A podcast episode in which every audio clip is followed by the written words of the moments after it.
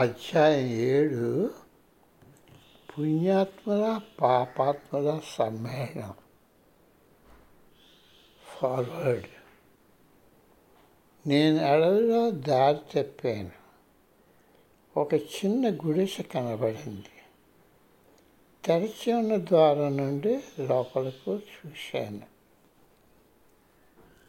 Table వెనకాతల తెల్లగొడ్డంతో ఉన్న ఒక భారతీయుడు కూర్చొని ఉన్నాడు.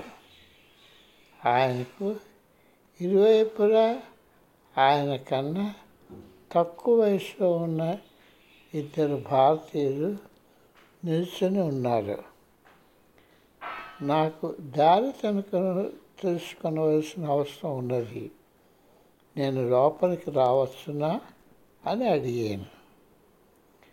అనుమతి లభించగానే నేను ఆ పెద్ద మనిషికి వంగి నమస్కారం చేసి గదిలో దగ్గరగా వెళ్ళాను. నన్ను లోపలకు రానిచ్చినందుకు మీరిద్దరూ ఆశ్చర్యపోయినట్టు కనిపించారు. అప్పుడు ఆ పెద్ద మనిషి విషయాలు చెప్పడం మొదలుపెట్టారు. అవి ఒక జ్ఞాని మాత్రమే చెప్పగలిసినవి.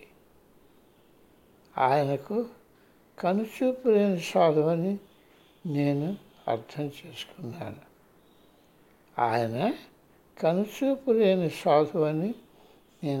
చేసుకున్నాను. నీ చుట్టూ ఒక అగ్నిపట్టి, అదే బ్యాండ్ ఆఫ్ ఫైర్ ఉంది. దానిని నీవు విస్తృతం చేయగలలో నేర్చుకుంటే నీ దారి నువ్వు ప్రకాశవంతం చేసుకుంటావు అని ఆ మహామనిషి నాతో అన్నారు. నాకు భారతదేశానికి సంబంధించిన కళలు వస్తున్న సంవత్సరారంభంలో హిందూ దేశం నుండి స్వామీజీ డాక్టర్ ఆర్యకు ఫోన్ చేసి వసంత ఋతువులో మహాకుంభమేళాకు తీర్థయాత్ర చేయమని చెప్పారు. నేను, తెరసా, ఇంకొక 140 మంది అమెరికన్లు వెనువెంటనే వస్తామని చెప్పాము.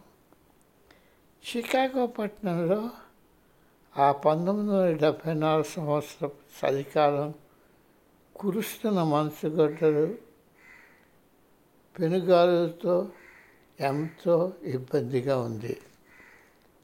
వెచ్చగా ఉండే మా గురువుగారి స్వదేశానికి వెళ్ళగలడం మాకెంతో సంతోషంగా ఉంది. అక్కడ ఏమి చూస్తామో అన్న కుతూహలం పెరిగింది. భారతదేశానికి మా ప్రప్రథమ ఆగమనం ఇంకొక గ్రహానికి వెళ్ళినట్టు ఉంది. బాగా వేడిగా ఉన్న గ్రహం. మేము షికాగో పట్టణం వదిలినప్పుడు అక్కడ అత్యంత శీతలంగా 1 డిగ్రీ ఫారెన్హీట్లో ఉంటే భారతదేశం చేరినప్పటికీ 100 డిగ్రీస్ ఫారెన్హీట్లో ఉంది. ఈ ప్రదేశం మాకు ఆకర్షణీయంగా ఉంది. మేమెప్పుడు వివిధ దృశ్యాలను ఒక్కసారే చూస్తామని ఊహించలేదు. విచిత్రమైన వాహనాలు, పశువులతో వాహనాల రాకపోకలు స్తంభించడం, అదే ట్రాఫిక్ జామ్స్, మెరుస్తున్న నల్లజుట్టుతో ప్రజలు, సిక్కుల తలపాగాలు, రంగురంగుల చీరలు, తెలియని ఎన్నెన్నో రకాల వంటలు, ప్రపంచంలో ఉన్న అన్ని రంగుల రకరకాల పువ్వులు, వాటి సువాసనలు, రోడ్డుపై వెళుతుంటే అతి విలువైన అంటే మెర్సిడీస్ బెంజ్ లాంటి కార్లకు గౌరవం ఎలా చూపుతారో అటువంటి ప్రాధాన్యం చూపించబడే ఆవులు మాకు ఎదురయ్యాయి. రోడ్డు మధ్యని చెప్పే గీతలు ఉండకపోవడంతో కారు హార్న్ అలా మోగిస్తూనే ఉంటారు. రోడ్డు భారతదేశంలో ప్రకటించని యుద్ధభూములు. కోడిపందాల ఆట బహుశా ఈ రోడ్డు మీదే ప్రారంభమయ్యాయని నేను అనుకుంటున్నాను. మేము చేరిన రాత్రి ఢిల్లీలో లోడి హోటల్లో బస్ చేసాము. అది పెద్ద బొద్దింకలతో, కారుతున్న స్నానాల గదులతో, ఉతికేరా అన్న సందేహం వచ్చేటట్టుగా ఉన్న దుప్పట్లు తువాళ్ళతో ఉంది. ఆ హోటల్లోని వెనకవైపు కుటుంబాల వంటలు, బట్టలు ఉతకడం, పిల్లలను చూసుకుంటున్న రణగణుతులు. నేను అన్ని బాధలు మర్చిపోయాను, ఎందుకంటే నాకెంతో ఇష్టమైన తీపి లస్సీని జీవితంలో మొదటిసారి ఇక్కడే రుచి చూశాను. ఉదయం 8 గంటలకు ఉత్తర దిశగా ప్రయాణం చేసి 8 గంటల తర్వాత మా విడిది అయిన ఋషికేశ్ పట్టణం పొలిమేరలోని రామ్నగర్ చేరుకున్నాము.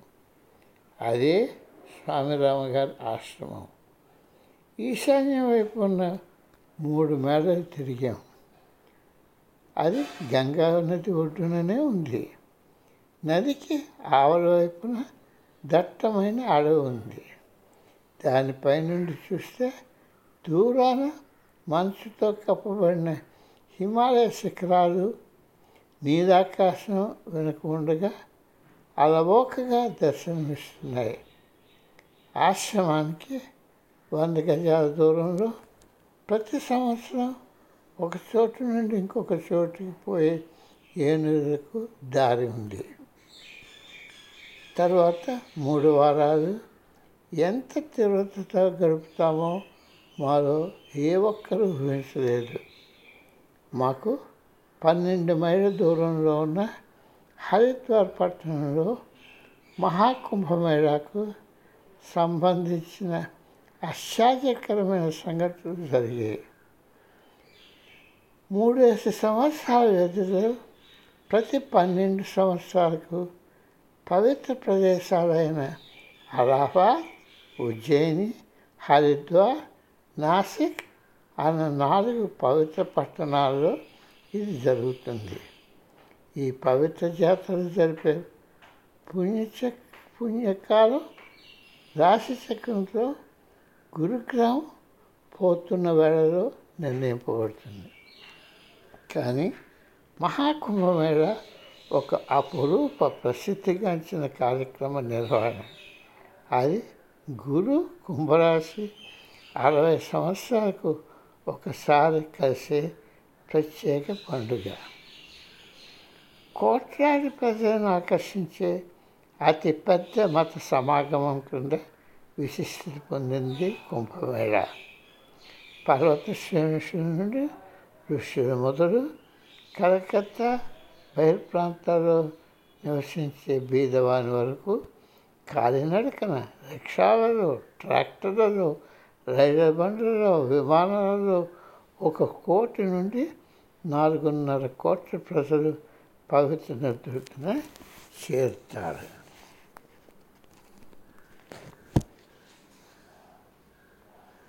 హరిద్వార్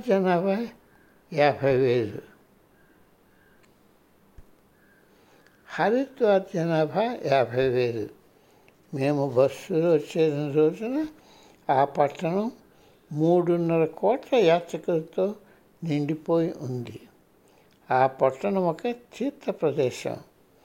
గంగానది ఒడ్డు పొడుగున కొన్ని మైళ్ళ దూరం ప్రజలు ఉండటానికి ప్రభుత్వం ఏర్పాటు చేసిన గుడారాలతో నిండిపోయింది. ఈ భూమి మీద ఏర్పాటు చేయబడిన ఒక ప్రపంచ జాతరగా అది అగుపించింది.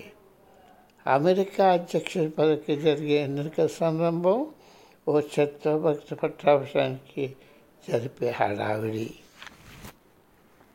ఊహించనది కానీ వస్తు సముదాయంతో నిండిన వందలాది ప్రత్యేక దుకాణాలు, ఎడతెరిపి లేకుండా జరుగుతున్న వంటకాల నుండి వస్తున్న ఘమఘమ వాసనలతో నిండి ఉండే వాతావరణం అది.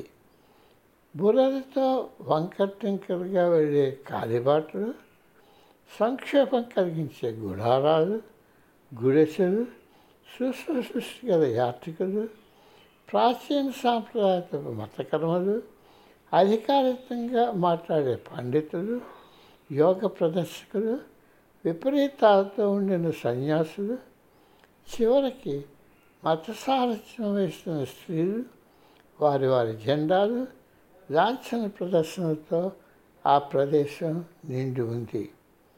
వివిధ ఆధ్యాత్మిక సాంప్రదాయాలకు చెందిన దైవాంశ సంభూతులైన స్త్రీ పురుషుల సమాగమంతో జరిగే సన్మానుల మహాసభ ఎంతో ఆకర్షణీయ ప్రత్యేకత. వివిధ ఆధ్యాత్మిక సాంప్రదాయాలకు చెందిన దైవాస సంభూతులైన స్త్రీ పురుషుల సమాగమంతో జరిగే సన్యాసుల మహాసభ ఎంతో ఆకర్షణీయమైన ప్రత్యేకత. అలాగే ఆ పవిత్ర దేశంలో ఋషులు ఇచ్చే దర్శనాలు, సత్సంగాలు విశిష్టమైన ప్రత్యేకతలుగా చెప్పవచ్చు.